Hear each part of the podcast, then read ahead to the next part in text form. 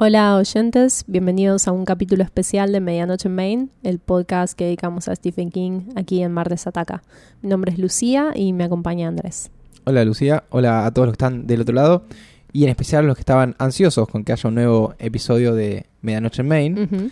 Eh, no vamos a retomar con una temporada como hicimos en el año pasado, Por ahora no. pero vamos a deslizar un episodio especial de un libro que eh, así lo amerita. Sí, es un libro que también es especial dentro de la bibliografía de King. De hecho, es único en su bibliografía. Sí, es un, un libro único, ya que no aborda las temáticas que, que suele abordar. Y el Y- formato. y el formato y se dedica a él. A hablar un poco de, de su vida, es un libro bastante autobiográfico y usa eso como excusa para responder muchas preguntas que le suelen hacer, que son, por ejemplo, cómo escribe, por qué escribe, de dónde salen esas temáticas, cuáles son sus reglas, cuáles son sus secretos. Y por eso es que es un episodio especial, porque habla de King. Así es, por si no lo dedujeron ya, eh, vamos a hablar sobre un writing, que es la, podemos llamar autobiografía de Stephen King, pero lo que me resulta interesante de esa denominación es que desde el título mismo no es solo una autobiografía, no cuenta la vida de King de principio al presente en ese momento, que es el año 2000, sino que para él es imposible hablar sobre, sobre Stephen King Ajá. sin hablar sobre la escritura. De hecho, este libro es 50% su vida, 50% escribir, en todos los aspectos que eso comprende. Sí, a mí me parece inclusive que la traducción del título al español, que es mientras escribo y no sobre, Sí. sobre escritura, eh, es bastante más acertada. Porque ¿qué pasa mientras Stephen King escribe? Podría ser también mientras vivo, escribo, pero él... Claro, es que es pasan, como la- mientras escribo vivo. pasan las dos cosas simultáneamente. Está tan entrelazado que para él es necesario incluir una suerte de manual de escritura o aproximación a la escritura como parte de su autobiografía. Pero a su vez es importante que cuente quién es él porque descubrimos en este libro cuánto tiene que ver con su estilo narrativo y con las temáticas que aborda en las novelas. No, no, son, no son dos mitades que fluyan separadas, sino que están estrechamente vinculadas. Este libro está dividido en cuatro partes. La primera se llama Curriculum Vitae, la segunda que es escribir, esta es una sección muy cortita. Luego viene la caja de herramientas y por último la postdata, dos puntos, vivir, King Coelho, que bueno, es una sección bastante, un capítulo añadido porque pasó algo mientras King escribía este libro, que lo empezó en 1997, y es que tuvo su accidente Sí. lo cual es interesante también para la estructura del libro porque hay muchas hay muchos conceptos que estaban aún abiertos. Yo creo que ese ac- accidente termina reforzando sí, un montón de exactamente. conceptos. Exacto, todo lo que está en las primeras tres partes del libro termina de, de cobrar sentido en esta postdata. Así que, bueno, los vamos a charlar un poco en orden porque creo que es, es bastante coherente cómo los ubicó. Sí, es un libro sobre cómo escribir. Si escribía mal este libro, iba a haber un problema muy grave, creo. Bueno, también más adelante vamos a hablar de por qué existe on writing. Por qué él sintió la necesidad de escribir un libro sobre la escritura. Yo creo que hubiera sido distinto. Bueno, lo- ya dije que lo íbamos a hablar más tarde, pero. Lo podemos hablar ahora, nadie nos creo, corre. Bueno, creo que hubiera sido distinto si este libro lo empezaba después del accidente. Sí, yo creo que sí. Yo creo que la aproximación hubiera sido totalmente otra. Es Sí. bueno que el accidente haya sido el cierre conceptual de No bueno writing y no el motivo. Y no bueno el accidente. No, no, no, no, no. Y no el motivo por el que él decía, bueno, ¿sabes qué? Acabo de ponerme en contacto con mi inmortalidad, entonces voy a escribir un libro sobre escribir para dejar mi legado. Claro. Em, así que los motivos por los que existe un writing también son un tema interesante sobre King. Sí, yo creo que lo, lo más importante, por ejemplo, del currículum vitae, la parte en, en la que él habla sobre su vida, suena un currículum vitae es más que hace uno laboralmente. Y tal vez su experiencia de vida es lo que él pone en el currículum. Ay, mi mamá me pasó esto, esto y esto. Claro. Y esas son mis aptitudes para poder escribir. No sé si aptitudes, pero motivaciones y bases para escribir. También algo que está muy logrado en on-writing en general, y creo que si no lo lograba en este libro que es sobre él mismo, no lo iba a lograr jamás, es que todo está nombrado eh, muy a la perfección. Eso que decía sobre el título, por ejemplo. ¿Por qué nombra Curriculum Vitae el capítulo sobre su vida? Porque es eso precisamente, es una serie de experiencias puntuales que lo llevaron a ser el escritor que es. Claro. Y además hay un manejo del tono muy diferente entre este capítulo y los tres que están más abocados a la escritura, o el último que es un híbrido entre los otros tres, porque primero que está dedicado a él como persona es bastante simpático, es... Ameno, yo lo sentí ameno. Sí, pero es pícaro también, es bastante sarcástico a veces. Está contándolo con una, con una distancia, a veces un poco ácida. Pero cuando escribes sobre la escritura, el tono cambia completamente. Sí, es yo- algo sobre ante lo cual él es muy reverencial. Sí, a ver si, si entiendo tu idea. Vos decís que cuando él habla, por ejemplo, de las cosas que hacía de niño, no se las cuestiona. Escribe como si Stephen King estuviera ahí siendo niño, y cuando habla de escritura, sí se critica un poco más. Sí, pero no solamente eso, sino que se trasluce un, un respeto y un amor por la escritura que no tiene que ver con lo anecdótico de su vida. Ajá. Digamos que para él lo poético es la escritura y no quién es Stephen King. Eso es realmente lo importante y se, se puede leer en el estilo narrativo y en la seriedad con que se toma el tema. Creo que sí, que lo más importante es la seriedad, porque en las anécdotas de su vida se ríe un poco de sí mismo también. Sí, sí, sí, por eso te digo. Se hace quedar como un boludo la mayor parte del tiempo, Claro. pero con la escritura no se jode y lo deja claro desde el principio. Si no te vas a tomar en serio la escritura y la lectura, entonces no sigas leyendo a partir de este punto. Anda a lavar el auto. O no intentes escribir. Ah, ni mucho menos. Bueno, un caso muy particular que vos decís es cuando él le lleva una, un cuento que ha escrito a su madre, siendo niño, que a él le parecía estaba bueno, todo, pero se le escapan dos eh, oraciones diciendo, yo le hubiera cambiado esto y esto porque no es Sí. verosímil. Pará, boludo, que lo escribiste de chico estaba buenísimo. Sí, sí. Ese tipo de cosas son las que él va corrigiendo. Soltalo. Claro, ya está, ya lo escribiste y estaba bueno cuando lo hiciste. Bueno, podríamos empezar por contar un poco de dónde salió Stephen King. Nosotros en general no hablamos mucho sobre su vida, más allá de lo estrictamente relacionado a los libros que abordamos en cada capítulo, pero la verdad es que tiene un origen bastante interesante. Es un origen que tiene mucho para contar. Sí, por eso tal vez sus personajes son tan ricos. Él es un personaje de Stephen King. Eh, Sí, una madre no soltera, pero que su padre se fue a comprar cigarrillos y no volvió. Parece un chiste, pero Parece un chiste, dice que pero- fue así. Es, es así. Eh, un hermano. David. David, que es bastante ingenioso haciendo cositas. Sí, y, de él lo, hecho- y él lo toma como un un ser superior. De hecho, creo que David tiene un coeficiente intelectual alto o Sí. algo así. King lo ha mencionado más de una vez como un genio. Y bueno, siendo el hermano mayor también siempre estaba corriendo atrás suyo. Em, y nada, Stephen King, Sí. el pequeño. El pequeño Steven. Así que bueno, es una madre soltera con estos dos niños que se crían Sí. bastante solos. Y yo creo que eso también a él lo influencia en un punto en pensar, yo no voy a llegar más que esto. En realidad creo que tiene que ver con muchas cosas que aparecen luego en su vida adulta, porque siendo niño creo que no toma conciencia de eso, que son las presiones del éxito motivadas por las presiones económicas, pero también por lo que decís vos, por esta Ajá. suerte de culpa de clase, no sé si llamarlo así.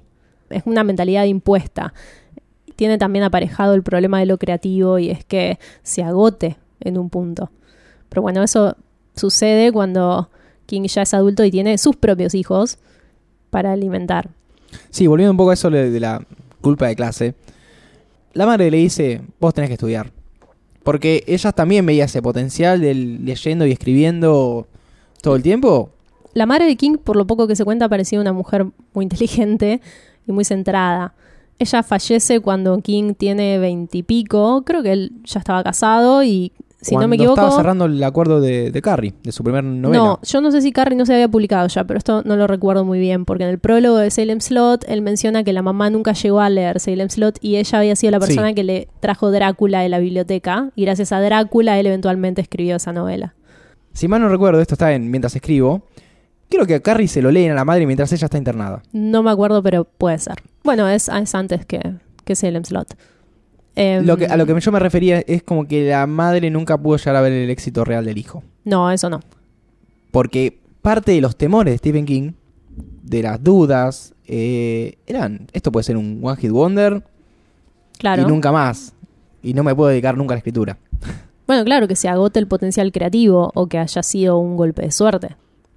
Ese tipo de miedos y de sentimientos de vergüenza y de impotencia están muy presentes en on-writing. Es algo que la generalidad de los casos tiene que ver con lo creativo, porque no hay, una, no hay un libro de reglas o no hay órdenes que seguir. Se está muy solo en las disciplinas creativas, muy solo ante una infinidad de potenciales. Entonces, eso también es, es interesante sobre on-writing. Lo que se elige contar sobre ser escritor. Porque ya sabemos que tiene un montón de plata ahora. Bueno, por eso es muy importante su currículum vitae. claro, claro, pero de ahí vienen Porque todos no es esos que- miedos. Ya tenía todo arreglado, fue a la universidad, estudió, No, y tampoco- publicó. Tampoco tenía un colchón.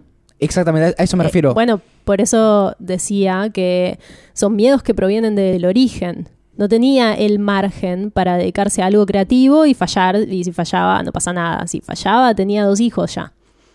Bueno, Em, esa es una de las cosas que, que en un momento se cuestiona muy por arriba, que es, éramos jóvenes y ya teníamos dos hijos. Eso me cuesta mucho opinar porque la verdad que no lo comprendo. No comprendo por qué si él vio lo que le pasó a su mamá teniendo dos hijos y estando sola, mm, decidió, quizás no decidió tener dos hijos. La verdad que ahí te debo, te, te debo mi opinión porque eso me parece un tema muy, muy vaya uno a saber, como diría mi madre. Pero sí, eh, se, se pone en un brete Sí. siendo adulto. Igual, para mí, particularmente como lectora, lo más divertido del currículum vitae de King son las anécdotas de cuando era niño adolescente. Hay una que me queda me quedó en la cabeza desde la primera vez que lo leí y ahora que lo, lo releí también me quedé pensando que está relacionada con su hermano. Ujú.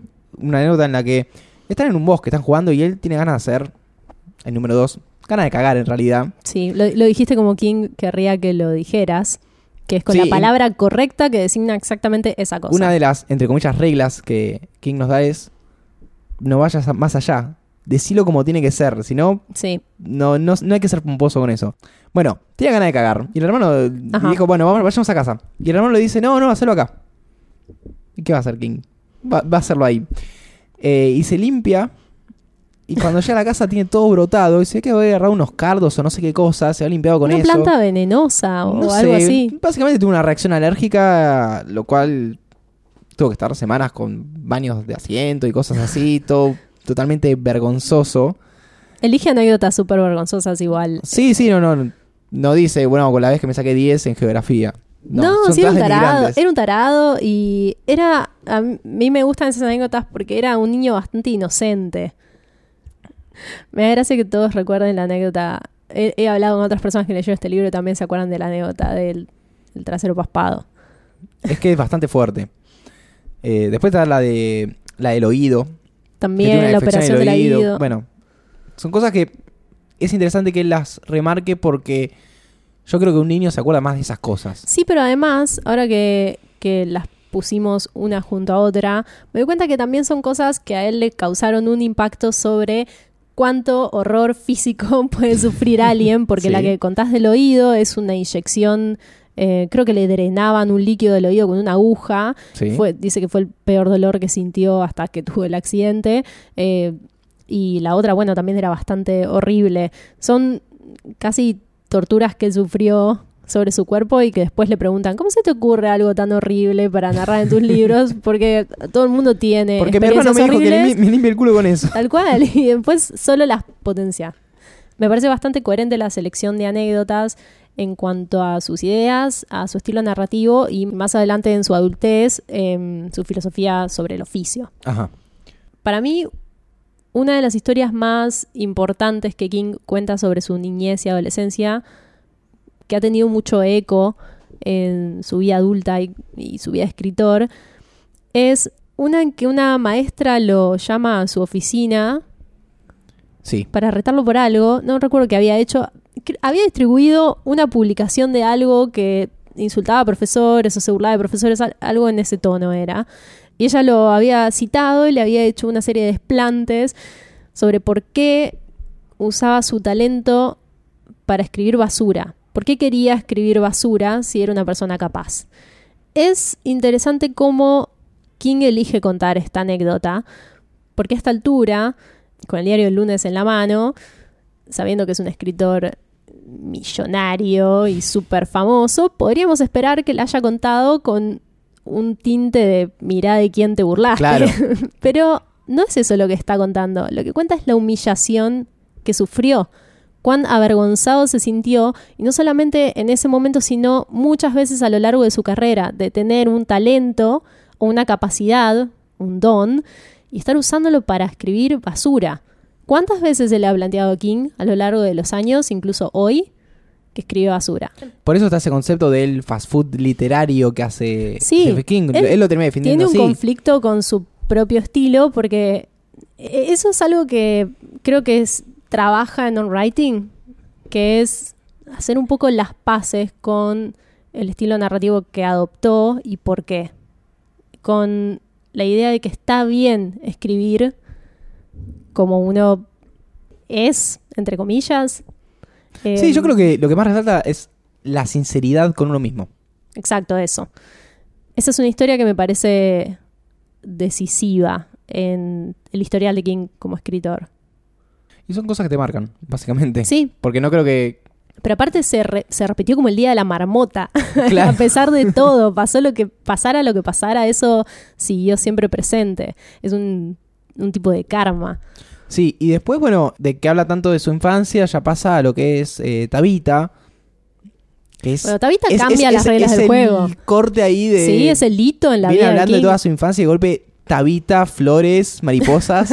sí, es sí. así. Qué vergüenza. Es literal. Claramente le tiene un amor muy profundo Sí. que lo conserva hasta hoy. No creo que sea un matrimonio de esos por conveniencia a esta altura. La verdad que lo dudo mucho, sobre todo por parte de Tabita. sí, le podría haber dado una patada más de una vez. Sí, sí. Y está muy bueno porque a ella la introduce en un momento en el que él cuestiona bastante cómo es el movimiento literario en ese... Esto ya En la época, facultad, los la dos fa- estudiando en la facultad. Sí, los dos en la facultad. Porque habla de una cierta libertad que tienen los escritores o los artistas en general de no tener que explicar lo que escriben o- el concepto detrás de lo que están haciendo. Entonces se sienten hacen un poema que tiene palabras locas. Eso es un, es un movimiento igual. Sí, y bueno, ella está bastante en contra de eso. De por qué. Sí. ¿Quién te da el- la potestad de ser volado? Es, es un tipo de escritura experimental. El, creo que la mayor crítica de King al respecto es la. Es ese, esa altanería del derecho Sí, divino. Te hablo desde del un artista. pedestal, te estoy hablando a Exactamente, creo que eso es lo que a él le molesta. No el estilo o el, el concepto o la falta de concepto, sino el tipo de concepción del artista. vos. Claro. Con la cual, de hecho, nosotros estamos bastante en desacuerdo. Bueno, aparece Tabita con un poema lleno de contenido, lleno de Re ideas. gorda la situación. Sí, de hecho está pu- Un publica, pu- publica este poema Sí, en el sí. libro para que no sé, lo puedan leer. Y eso también le da vuelta a todo. Ah, esta piba es, es, es otro mundo, es, es inteligente, no cayó en esa movida. Sí, Eh, y al año y medio ya estaban casados. sí, muy, muy veloz la cuestión. Sí, se enamoró profundamente. Muy precoz. y después, bueno, cuando puede la menciona. Lo que pasa es que Tabita eh, ha tenido que ver en todas y cada una de las etapas de la, de la escritura de King. No es solamente la persona que le lava los platos para que tenga tiempo de escribir. No, los dos estaban trabajando. Influye- Ella trabajaba en es un Dunkin' equipo. Donuts y él estaba trabajando en una lavandería, Pero- creo. Sí, pero más adelante, cuando él ya es un escritor de renombre, no termina ahí el rol de Tabita. De No, hecho, no, sus no, roles están más asociados a apoyarlo a él hecho, creativamente. Tabita sería una suerte de socia. Es una suerte de socia. Es una socia. Es no una una socia. suerte de. Porque desde la idea hasta la primera lectura de una novela recién escrita de King, ella está metiendo mano. Sí. Eh, en particular, si querés, podemos ya mencionar lo que es la anécdota de Carrie, que creo que lo mencionamos, Sí, lo mencionamos En ese cuando. episodio, Sí, episodio capítulo. 9, si no me equivoco, Carrie. si no lo buscan. Sí.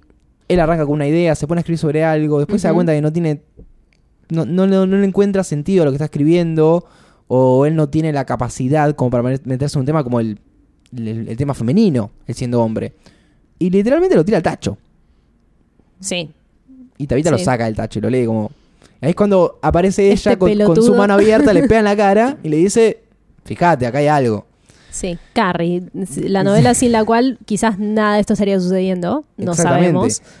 Él dice algo así como que la, Tabita es la mujer que le dice cuándo está trabajando de más y también cuándo tiene que trabajar. Sí. Es como... Es el...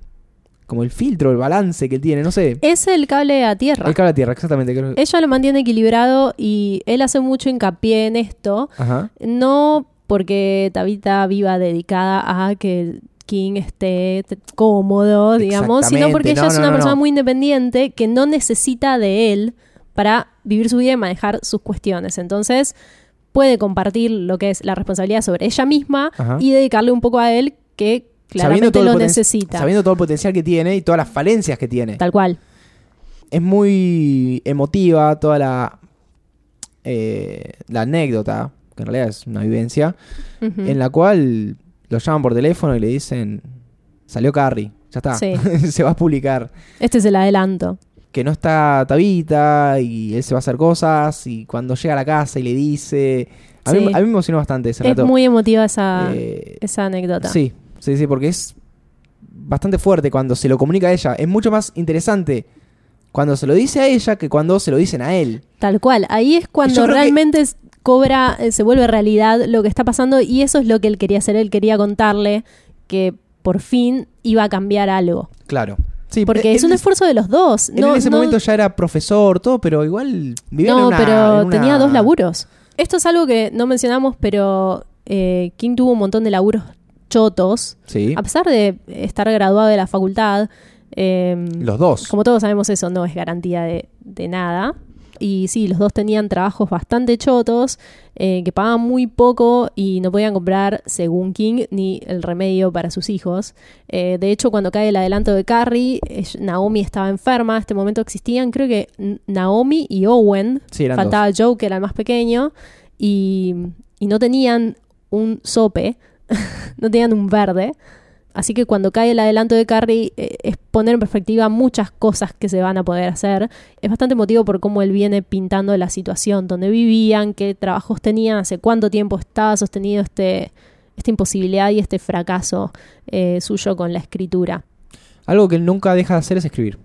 Porque, por No. ejemplo, cuando trabaja en una lavandería, usaba todo el tiempo que tenía disponible para escribir. Bueno, esos trabajos chotos que tuvo King son lo que se refleja en sus libros.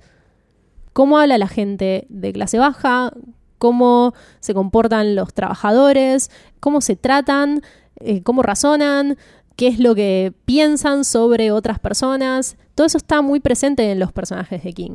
Y eso tiene que ver un poco con lo que decíamos antes, de hacer las paces con escribir crudamente lo que uno sabe sobre ciertos temas y eh, en una estética, en un estilo acorde también. Ajá. Porque escribir pomposamente sobre un white trash sureño que trabaja en una fábrica es una incongruencia claro, absoluta. No es verídico, te separa de la realidad ¿Te que te quiere mostrar. ¿Te Sí. imaginas a King escribiendo como Oscar Wilde en el retrato de Dorian Gray sobre largas conversaciones sobre hedonismo y la belleza y el arte? No tendría ningún tipo de congruencia. Claro. Eh, y en Writing eh, apunta en cierto modo a mostrar este mundo en el que la narrativa de King tiene sentido con respecto a su vida. En definitiva, Tabitha es una genia. Bueno, yo creo que él ya consigue un cierto éxito con Carrie y empieza a escribir mejores novelas. Ah, una cosa que quería mencionar cuando lo dijiste antes es que también resalta la importancia para una persona creativa de tener a alguien que lo apoye y no le diga deja esa estupidez y ponete a lavar los platos. Para Y- él es importante que alguien crea que tu impulso creativo es valioso, no es simplemente perder el tiempo cuando podrías estar ganando dinero. Eso no es un dato menor. Sí, deja de bolivar con la, Tal cual. con la escritura. Y después plantea lo contrario, que es que Tabita no es una persona aduladora como, uy, qué bueno lo que haces, es genial. No, No, es que cuando hay un le tiene que bajar la gana y decir, ¿por qué tienes que hablar del trabajo que hace Mike Noonan en Bag of Bones? eh, Ah, sí, sí. Cuando está en su bloqueo. A nadie le va a importar eso. Y él Sí, medio que le discute y después lo termina sacando. Es tener esas dos cosas. Porque más adelante, me adelanto bastante, cuando habla de las relecturas o a quién le mostrás el libro Ah, antes, esa sección, ese capítulo. él se lo lindo. confía a gente amiga, que está la contra que te pueden decir que está todo bien. Pero Tabita es el lector ideal. Exactamente. Bueno, cuando ella empieza a tener éxito, o ya puede darse el lujo de empezar a vivir de la escritura, que era un miedo que él tenía, tengo que dejar todo para escribir. Y si fallo, tengo una familia. Termina cayendo en las drogas. Sí. Eh, No sé si por la este es fama, no sé si es por la presión. Es otro tema difícil de abordar porque igual que con la decisión de tener dos hijos cuando no te es ni para mandarte a vos, eh, creo que está ligado a cosas muy personales y ya imposibles de analizar. Además esto no es un programa de chusmería, No, pero, pero casi, este pero capítulo casi. casi. ya lo hemos mencionado en episodios anteriores, por ejemplo, cuando hablamos de Cuyo, que es un libro que él escribió sin Sí. saber. Lo que pasa No, no es que recuerda cuándo escribió. la puerta de entrada era el alcohol y después terminó tomando cocaína a rolete. Pero ni él se dio cuenta, fue tan gradual que, que simplemente pasó y también tengamos en cuenta que esto era en los 80. Sí, una época muy dura. y bueno, de Shining mismo él dice, estaba escribiendo sobre mí y no me daba cuenta. Sí, sí. eso, eso ya es como, ah, sos un capo, chabón. Bueno, pero eso también es la naturaleza de la escritura, es una herramienta de exorcismo en muchos casos. Lo que rescato en particular de, esa, de ese fragmento, porque no es un- ni siquiera un episodio, es que él pone al mismo nivel a todas las personas con adicciones. Al final, eso es la conclusión a la que él Sí, llega sí, sí. después de haber sido adicto y haber dejado de ser adicto. De que se le plante Tabita y le diga Sí, le- o, o la adicción o tu familia. es una intervención en hicieron eh, una lo intervención muy heavy, sí, sí, sí. Y su deducción es esa. No existe un margen para el artista, para el escritor, para el creativo de drogarse y reventarse, porque al final todos vomitamos lo mismo. Sí, cuando estamos Eh, eh, vomitando eh. todos somos más o menos lo mismo. Termina siendo una excusa. Ah, no, yo porque soy especial y puedo arruinarme sí. mi vida con esto. No, bueno, eso es verdad y también por qué se le da un lugar al arte que es superior al lugar que le estás dando a tu propia vida. También, sí. Él, él escribe una frase que es la vida no está al servicio del arte, sino al revés. Y lo ejemplifica contando cómo había ubicado un escritorio en una habitación. Eso era muy lindo también. Que siempre había querido un escritorio muy grande y para ponerlo en el medio de la habitación y sentarse a escribir ahí. Y eventualmente ese escritorio fue mudado a otra habitación y él puso una mesa en un rincón donde pudiera sentarse tranquilo a escribir, porque ese escritorio no tenía que obstruir el paso de todo y ser el centro de la habitación, Sí, es porque una, eso es no es el arte. metáfora muy linda de que Sí. la habitación es tu vida y no tiene que estar en el medio. Es tu vida primero y el arte enriqueciéndose al mismo tiempo, que también es la manera en que está escrito en writing y es un poco la idea de King detrás de cómo está contando su relación con la escritura. Claro, porque caer en las drogas termina siendo lo hago por el arte. Sí, Yo tengo un ejemplo un, un tanto particular que lo, lo hemos charlado, porque se puede ar- armar un debate bastante rico sobre esto de qué es más importante, la vida o el arte. El arte, no sé si es más importante, pero cuál alimenta a cuál, sí, y, y hay cuál un- está al servicio de cuál. exactamente, hay un performer un taiwanés, Techin Xiei, no sé bien si ¿Cómo se dirá? cómo se dirá, que hizo una serie de performance en su vida que duraban un año cada una. Y él, por ejemplo, en la primera se mete en una jaula de madera, sin libros, sin televisión, sin nada, y está un año ahí. Sí, Esa es su performance. Después hay una que tiene que pasar tarjeta por una de esas tarjetas, esos relojes de trabajo y sacarse una foto cada una hora durante un año. O sea que cada una hora 24 horas. 24 horas. No podía dormir más de, sé, 58 o 59 minutos por día. Sí, Seguidos, digo. Y así son varias. Son varias Sí. que duran un año. sí, esto es algo en lo que pensamos, este performer es alguien en quien pensamos cuando leímos este capítulo en Non-Writing. Alguien que pone su vida al servicio del arte Sí. ya en un nivel muy exagerado. Y la, la discusión que nosotros teníamos era, ¿esto se justifica o no? Pero de nuevo, la respuesta depende de qué filosofía tiene uno con respecto a qué lugar ocupa el arte y qué lugar ocupa la vida. Claramente para este hombre, no voy a pronunciar su nombre, me lo voy a decir mal, claramente para él es tan importante la performance, destina un año entero de su vida a estar encerrado o a seguir un comportamiento que es insano. Inclusive creo- yo creo que el más difícil tal vez para él era una de las performances, está un año sin leer ni hacer arte. Eso es, es Es que ni siquiera está el- su vida no está al servicio del arte siquiera, ya es como al servicio de qué?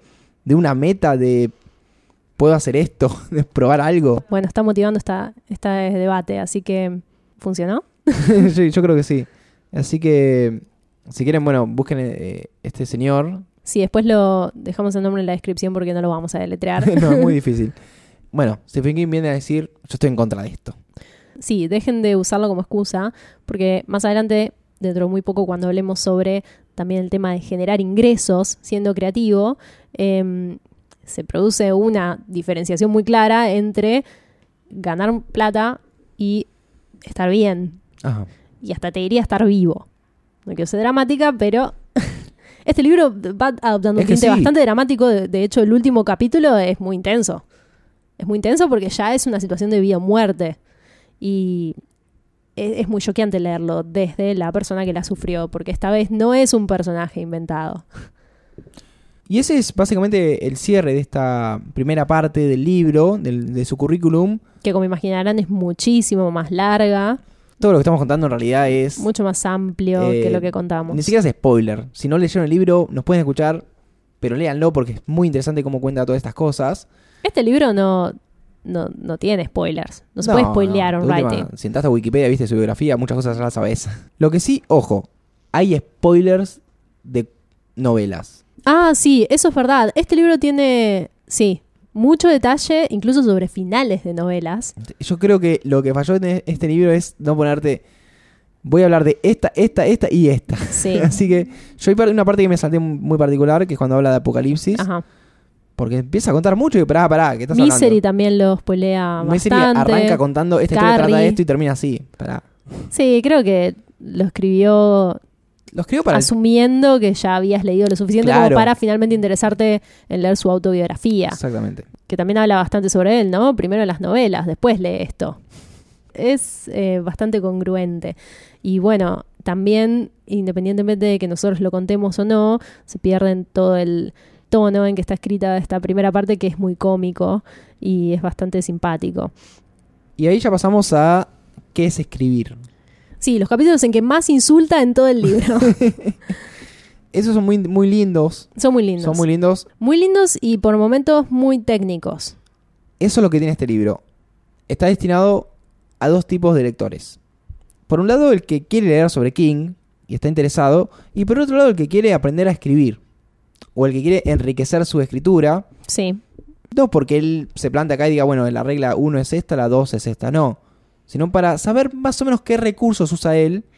eh, lo que él llama después la caja de herramientas. Sí, deja muy claro en todo momento que eso es su opinión y su método. Mismo remite a otros libros que son manuales de escritura per se. Ajá, así es. En esta segunda parte del libro, que es escribir, hay una suerte de prólogo muy cortito, Muy lindo. muy, muy lindo. Pero se pone más lindo cuando habla de la caja de herramientas. A mí, ¿sabes que me gusta más el que es escribir?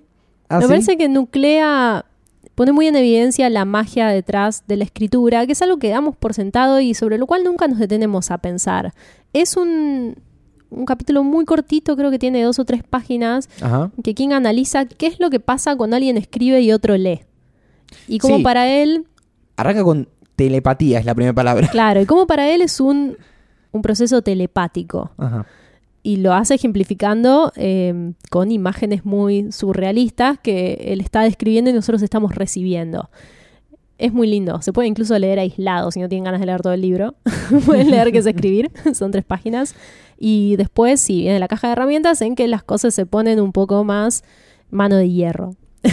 Bueno, pero a mí me gustó porque no arranca diciéndote, bueno, vos para escribir tenés que tener esto, esto y esto. No, bueno, tampoco es así como él Habla de escribió. justamente una metáfora de Sí. la caja de herramientas, hablando sobre un tío que tenía que arregl- arreglar un mosquitero, creo que era, y que arma toda su caja, pone las herramientas, las lleva hasta el lugar donde está el mosquitero, saca un destornillador y una herramienta más, creo, lo arregla, guarda y se van. Y el pequeño Steven le pregunta, ¿por qué no trajiste solamente el destornillador? Traer toda esta caja pesada. Y él le dice, nunca sabes cuándo vas a precisar alguna de las otras herramientas. Sí, también como a veces no hacen falta tantas porque entonces la caja se vuelve muy pesada y no las vas a usar, o como te pueden faltar unas que son las correctas, o como a veces se oxidan y tienes que reemplazarlas por unas más nuevas o dejarlas ir.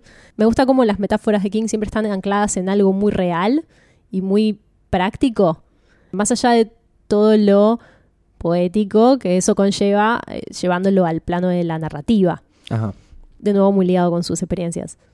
Y ahí ya empieza a contarnos qué es lo que tenemos que ir cargando en esta caja de herramientas literaria, calculo. Sí, o que, o que de considera que es lo esencial también. Claro, y va describiendo todos los niveles, qué cosas ir cargando.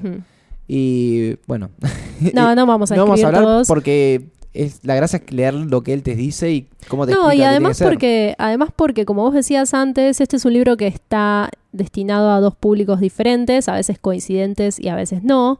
Y realmente, si uno no escribió nunca ficción o, o nunca escribió en general, este es un capítulo que no se aprovecha muy bien, porque si bien se comprende, em, por Sí. lo menos todos los que hicimos lengua, en algún punto lo comprendemos, no se aprovecha. Claro, lo lees, lo entendés, pero algo que pasa con la mayoría de las disciplinas, si no la practicás, no Tal terminás cual. de entender. Puede ser un teórico genial, pero mostrame cómo lo aplicás. Tal cual. Igual voy a tomarme la libertad de dar algunos ejemplos que se mencionan en este capítulo que en lo personal mm, me marcaron bastante al momento de escribir durante las etapas que más escribí, porque si bien antes escribía ficción y ya no lo hago más, cada vez que tengo que sentarme a escribir un proyecto o sentarme a redactar contenidos, hay algunas cuestiones que me han quedado rebotando porque son realmente muy prácticas. Y son más que nada, eh, por lo menos yo opino esto, son cosas que tienen que ver con prestar atención. Por ejemplo, esta es mi preferida, la amo y la, la trato de poner en práctica siempre, no abusar de los adverbios. Los adverbios son las palabras que terminan en mente. Creo que de adverbios está empedrado el infierno y estoy dispuesto a vocearlo desde los tejados. Me encanta, me encanta. Igual esa, yo esa es su siempre, declaración yo- de guerra. yo siempre cito la, la otra traducción que es em, El camino al infierno está pavimentado de adverbios. sí. es es una, una reformulación. Sí, eso, eso es cierto. Es 100% verdad. Por cuestiones de diálogo, eh, bueno, verosimilitud del diálogo, esto le habría venido muy bien al cine argentino de décadas pasadas, en el que se presentaban diálogos totalmente inverosímiles. Nadie habla así. Es que en realidad es esa la premisa. Nadie habla así. Claro, por eso, ir al punto. Da un ejemplo muy no dar gracioso. sobre cómo decir las cosas. Claro, da un- bueno, es el estilo de él, tal cual lo dijimos muchas veces, es al punto y crudo. Da un ejemplo muy gracioso de un diálogo de Lovecraft. No recuerdo qué relato, pero es un tipo que se está muriendo y agoniza eternamente. Es un párrafo larguísimo con un montón de puntos suspensivos diciendo palabras aisladas que no tienen ningún tipo de sentido, pero que explican todo lo que había pasado. Nadie agoniza así. Bueno, eso es algo que me sirvió a lo largo de tiempo. También las palabras que se eligen para describir los diálogos, eh, según King dijo, es la mejor palabra que existe y no hace falta masculló, Grazno, lloriqueó, graznó, jadeó, la peor, jadeó es la peor. espetó.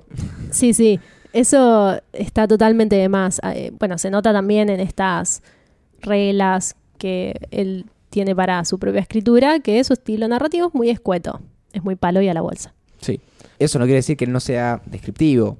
No es que te cuenta todo así nomás. Sí, pero exceso de descripción también dice que es negativo. Sí. Que es lo que el ejemplo que dabas antes con Tabita, que no sé si está contado en este capítulo, en que a nadie le importa, llegado a cierto punto de la descripción. No, creo que está contado más, mucho más adelante. Bueno, pero es, es esa problemática. En un momento es muy, muy bueno porque usa un adverbio y entre, Sí. entre paréntesis eh, explica, no lo pude sacar, me costó sacarlo y no pude sacarlo. Sí. O a veces comete errores deliberados en la narración de un writing y entre paréntesis aclara, ¿vieron qué feo que quedó ahí? sí. Bueno, también admite que la, cometido muchas faltas de escritura a lo largo del tiempo. Eso también se va puliendo, es parte de la idea de la caja de herramientas y cómo se va completando y reemplazando. Eso es lo primero que hice, de hecho. Otra cosa que me sirvió bastante es evitar las comparaciones cliché horribles. Por Sus ejemplo. ojos brillantes como la luna. y cuestiones así de canciones de Arjona, eso bastante horrible. Así marca muchos, eh, muchos puntos sobre cómo él prefiere usar el lenguaje. Sí. Más que nada están vinculadas a cómo se siente después la lectura. De ahí ya pasa algo más general que es el proceso de elaboración. Claro, ya tenés tu cajita de herramientas preparada, ya está lista, vamos a escribir. Y esto parte de la búsqueda de la idea, que también es la creación del argumento en contraposición con otro proceso que según King es el que él usa. Esto me parece que lo podríamos desarrollar porque es algo muy interesante y yo no lo recordaba cuando releí On Writing esta semana. Me sorprendió cómo esto se refleja de verdad en las historias de King. Y es lo que él llama desenterrar el fósil. Sí, él cuando habla del fósil habla de eso que está ahí, que tenés que ir sacando, porque él plantea dos metodologías para escribir. Una es la más clásica de, bueno, yo hablo de una historia que empieza así, pasa esto, y después pasa esto, y después termina así. Tal cual. Eso es un argumento. Y después lo lleno. Voy Ujú. llenando esto porque yo estoy seguro que mi historia va a tratar de eso. Ajá. Y él no, él empieza a desenterrar este fósil.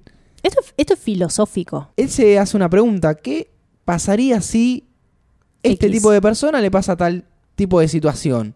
Y empieza a escribir. Y se manda. Sí. Y así es como empieza le empiezan a gustar los personajes o no, los enriquece o no, las Sí, situaciones también- se van desviando. Eso también, si es eh, coherente en ese También. universo, que suceda lo que sucede.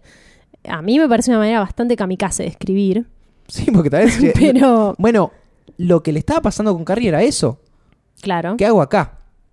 Sea, ¿Qué él hago con él- todo él- esto? Él plantea, por un lado, bueno, está bueno porque él habla de la anécdota de ver ese dispenser de tampones en un gimnasio y no saber qué es, alguien le explica. Sí. Y por otro lado, leyó algo de sobre telequinesis y me echó las dos cosas. Sí, Pero claro, usó esas dos cuestiones y en un momento. Ah, y esto relacionado con unas compañeras del secundario que, que eran bulleadas, etcétera. sí. Y en un momento se estancó. Pico de botella igual. Sí, obvio. Siendo el hombre, no entendiendo nada de eso, porque claramente no entendía nada. Pero bueno, Tabita nos sacó el tacho y le dijo, seguí con esto, che. Si él no tenía planteado, esto va a empezar así, va a continuar, y el final va a ser este. Claro. De hecho, en un momento él encuentra el significado de lo que es la sangre dentro de Ah, Carrie. sí, y le bueno, ese es el momento en que habla sobre el simbolismo. ¿Cuál Claro. es su postura con respecto al simbolismo? Eh, que también es interesante.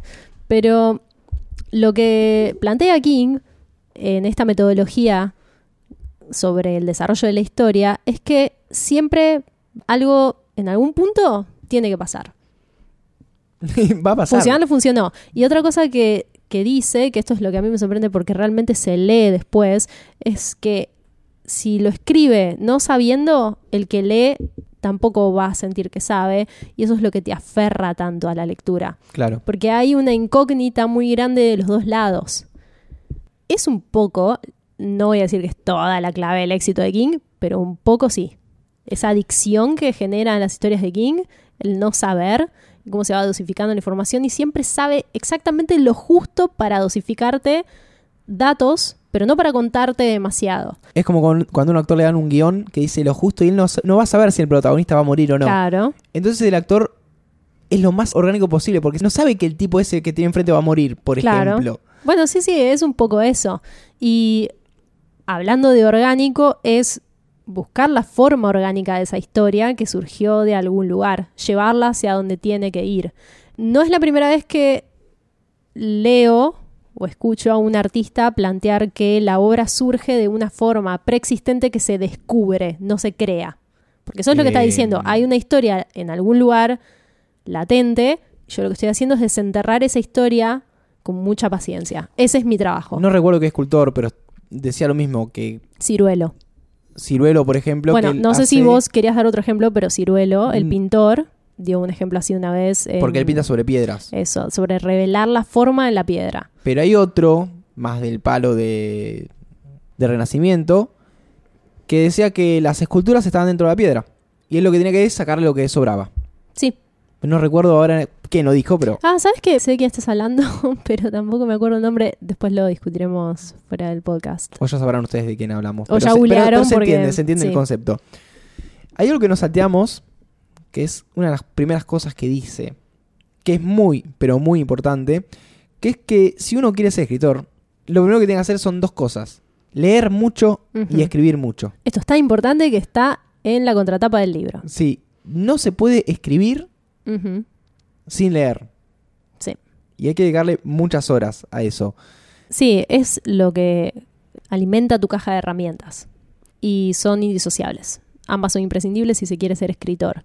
Esto también tiene que ver con lo que mencionamos antes sobre tener el tiempo y el apoyo para poder dedicarse a escribir y con tomarse muy en serio la escritura. Porque para Stephen King, escribir no es lavar el auto. Es una actividad que se tiene que tomar con cierto respeto y cierta reverencia.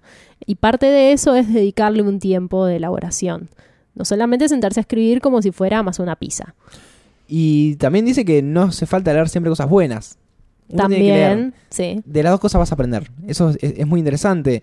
Sí, también aprender a identificar qué es lo que no querés Lo- hacer. claro, el, el contraejemplo. Eso está muy bueno.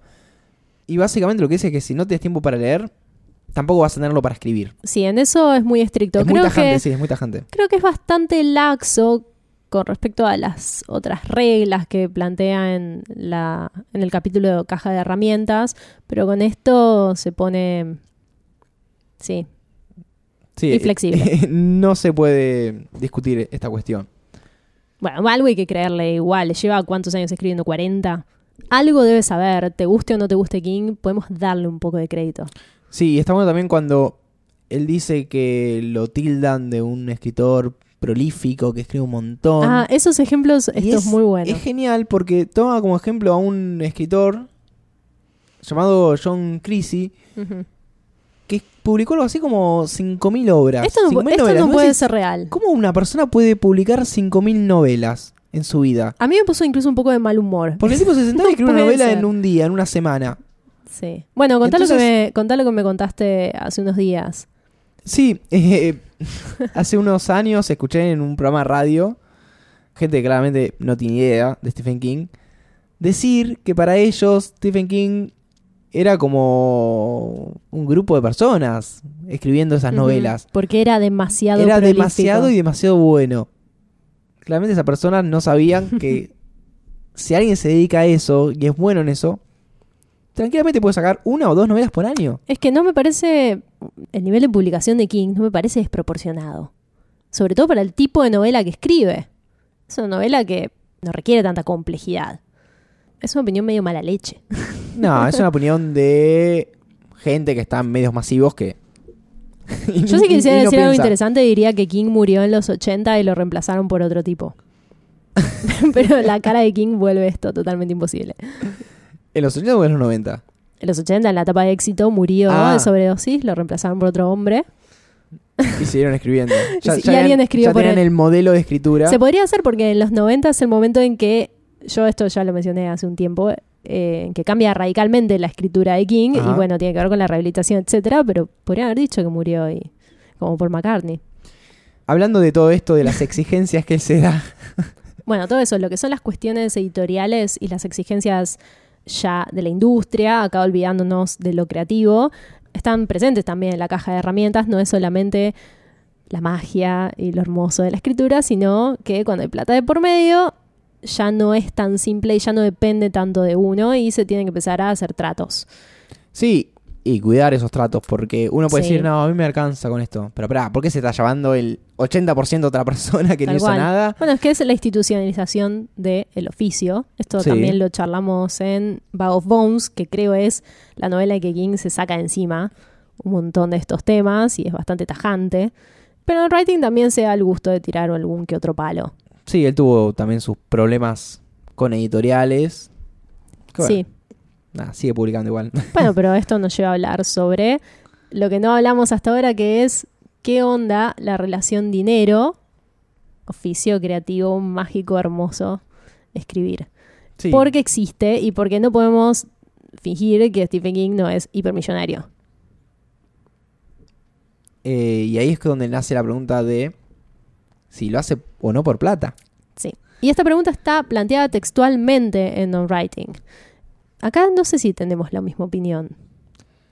Es que, a ver, yo en un momento pensaba que él toda su vida escribió por la convicción o porque él sabía que era bueno en eso y mandaba cuentos y iban, se lo rebotaban. Sí, claramente a los 12 insistiva. años no lo haces por plata. No, no lo haces, lo haces porque te sale. Tal Y cual. te gusta hacer eso, te gusta ver películas y influenciarte por eso y seguir escribiendo y seguir leyendo.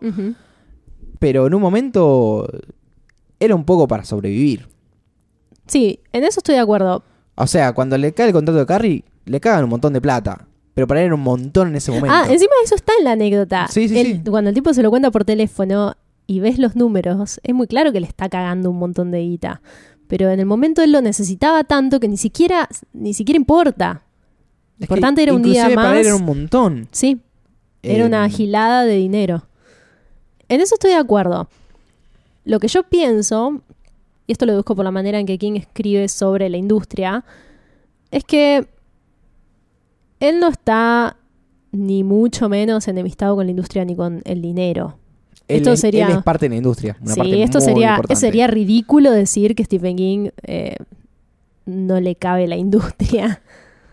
Pero sí me parece que él hace una distinción muy clara de lo que es esta maquinaria y lo que es escribir. Uno es el aspecto frívolo de la escritura, es el aspecto que va a pagar las cuentas, y el otro es el aspecto intocable. Y son dos cosas que, si bien van de la mano, sus naturalezas no tienen que ver entre sí. Esta suerte de desdén con el que se expresa sobre la industria creo que tiene que ver con dejar bien clara esta distinción. Y en lo personal, esto también ya lo dijimos antes, no creo que Stephen King a esta altura y a partir de cierto punto haya continuado escribiendo por dinero. Porque ya tiene todo el dinero de la tierra y porque además sus motivaciones como narrador cambiaron mucho. No me parece un autor que se haya quedado estático en la fórmula que generaba más plata más fácil. No, él necesita escribir. Eso te lo deja muy, pero muy en claro. Lo que le permite esto de ya estar en la industria es que le empiecen a publicar cosas que a él más le Sí. interesan. Tal cual. Bueno, los 80 fue un momento en que más se estableció como escritor de género, porque las novelas de los 80 eh, son prácticamente todas del género de terror. Después empezó a diversificar un poco, tiene que ver con lo que vos decís. En ese momento había que ganar plata y había que asegurarse un lugar en la industria editorial. Y la manera fue siendo un escritor de género. Por eso también, paralelamente, en los 80 es que surge Richard Bachman para escribir todo lo que él no podía porque no tenía apoyo editorial para escribir no tenía audiencia para ese tipo de historia. En cambio, ahora se puede dar el lujo de cambiar incluso de género, porque mm, las, las últimas novelas que ha publicado son estrictamente de terror. Creo que se ha podido superar. Y sí, eso lo haces con apoyo económico. No cualquier escritor puede escribir lo que quiere. Es cuando hay directores de cine que Ah, bueno, eso es un gran ejemplo, sí. las películas de autor Sí.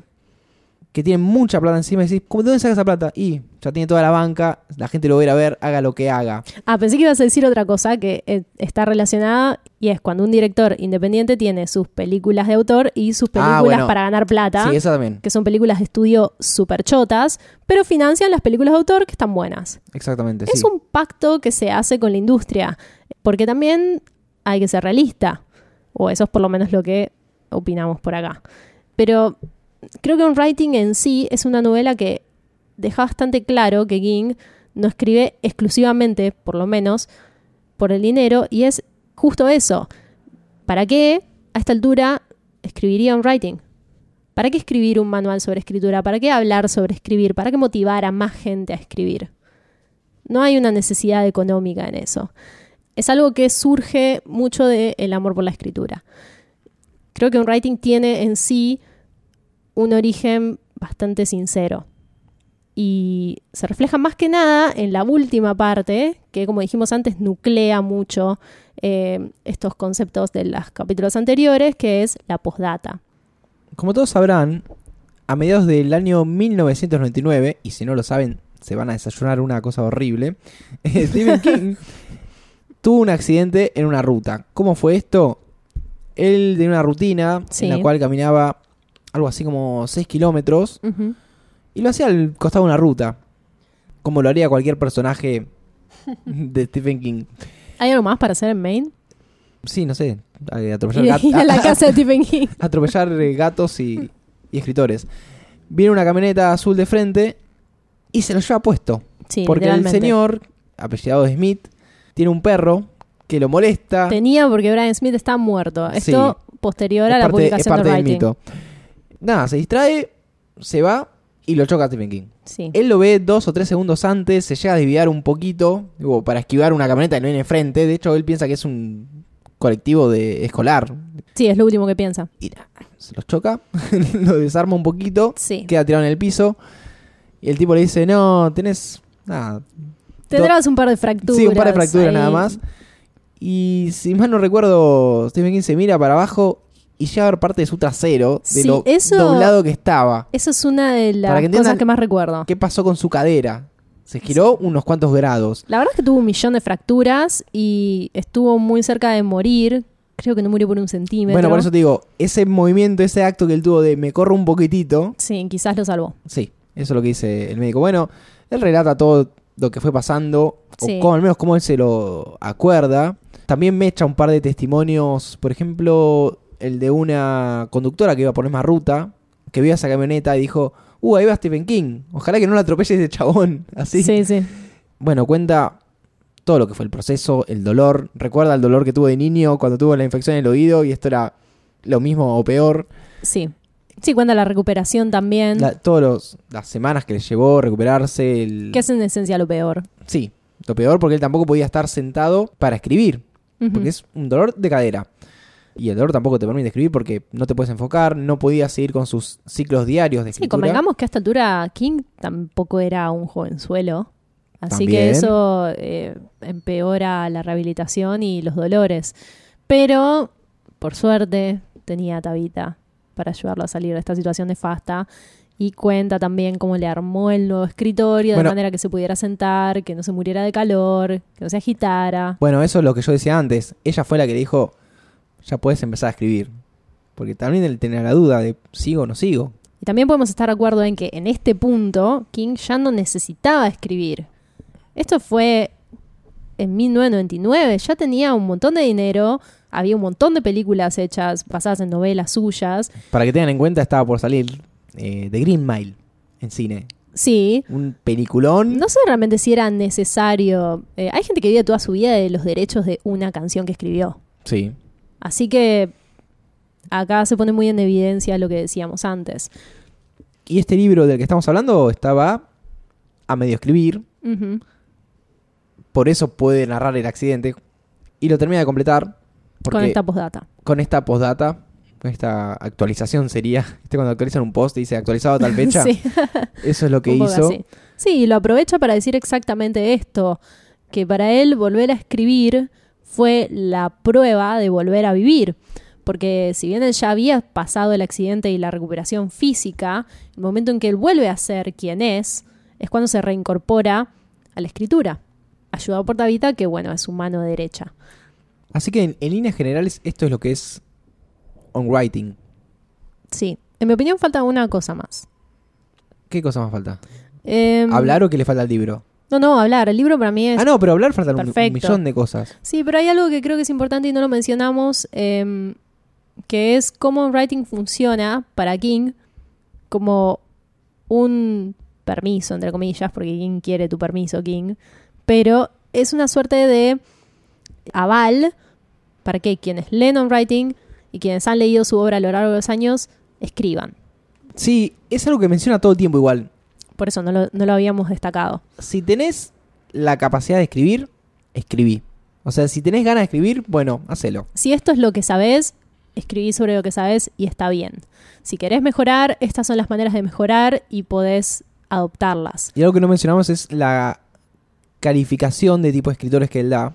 Sí, no la recuerdo exactamente, pero era algo como escritor malo, escritor regular, buen escritor, eximio escritor. Eximio escritor se nace. Sí, Shakespeare, por ejemplo. Él da dos o tres ejemplos. No se considera a sí mismo dentro de la categoría de eximio escritor, sino de buen escritor. De malo a regular se puede pasar y de regular a bueno también se puede pasar. ¿Cómo se pasa? Trabajando. Pero la idea principal es que no se reduzca la escritura a un acto de dioses, sino que se trabaje y se haga con las herramientas que uno tiene y que esas herramientas se pueden ir mejorando, como en cualquier oficio. Y eh, uno de los últimos párrafos del libro es exactamente sobre esto, es el resumen de un writing ya dado en bandeja, así que lo voy a leer, así no tenemos que seguir pensando, y es el siguiente. Una parte, quizás demasiado larga, de este libro ha tratado de cómo aprendí a escribir. Otra, la mayor, de qué se puede hacer para mejorar. El resto, y quizás lo mejor, es un permiso. Tú puedes hacerlo, debes hacerlo y, si tienes la valentía de empezar, lo harás. Escribir es mágico. Es, en la misma medida que cualquier otra arte de creación, el agua de la vida. Y el agua es gratis. Con que bebe, bebe y sacia tu sed. Stephen King, 2000. 2000. Otro episodio del podcast lo vamos a dedicar a hablar sobre la tapa de la edición de writing que tengo acá a mi lado. Hay dos o tres ediciones. En español creo Sí. que hay dos. Y esta en particular, que es la más clásica, está Stephen King contra un paredón cual Ramón, con sus brazos entrelazados, eh, agarrándose los hombros. Sí. Es particular. Es, como que se está abrazando. Sí. Es una elección muy particular. Sí. Sería muy interesante la sesión de fotos de esta Sí, no la encontré tapa. igual. Bueno, podríamos haber cerrado en una nota más poética, considerando que un writing es tan filosófico, etcétera, pero cerramos hablando sobre la foto ridícula de la portada porque esto es medio HM. Y nos están escuchando en martesataca.com.ar. Pero antes, ¿Sí? va a haber una segunda temporada que estamos preparando. Ajá. Faltan un par de meses, Está en tratativas. así es. Los esperamos, o sea, espe- queden ahí. Hay tanto por leer. Vayan leyendo por las dudas. No les vamos a decir qué leer, pero por las dudas lean. Ustedes lean, lean y escriban si, si pueden. Y escuchen los capítulos anteriores si están aburridos. Y si Em, les gusta, difundan. También es Eso es lo más importante y nunca lo pedimos, pero ya que estamos, sí, eh, compartan Main con lectores o gente que quizás sea potencial lector. Mi nombre es Andrés Mi nombre es Lucía. y nos reencontramos en la próxima. Chao, chao. Adiós.